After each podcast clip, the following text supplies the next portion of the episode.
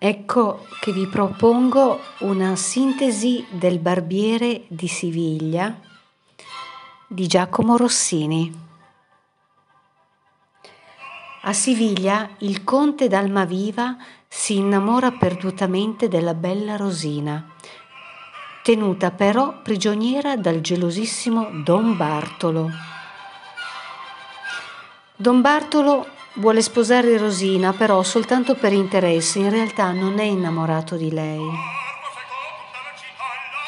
E nonostante mille impedimenti, il conte d'Almaviva riesce a far ad arrivare a Rosina dei messaggi d'amore, ma rimanendo anonimo.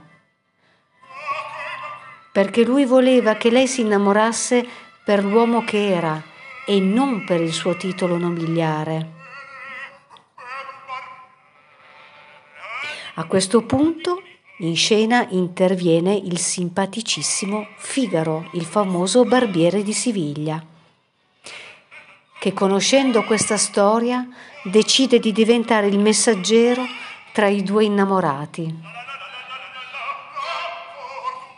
Anche il conte diventa sospettoso, capisce che ci sono delle trame dietro e allora chiede l'aiuto a Don Basilio cercando in modo di screditare il conte agli occhi di Rosina.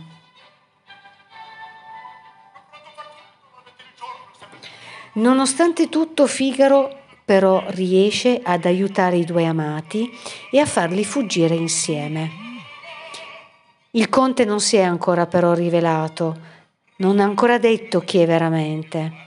E Rosina a un certo punto si insospettisce e pensa di essere ingannata e a un certo punto pensa addirittura di non volere più fuggire con questo uomo.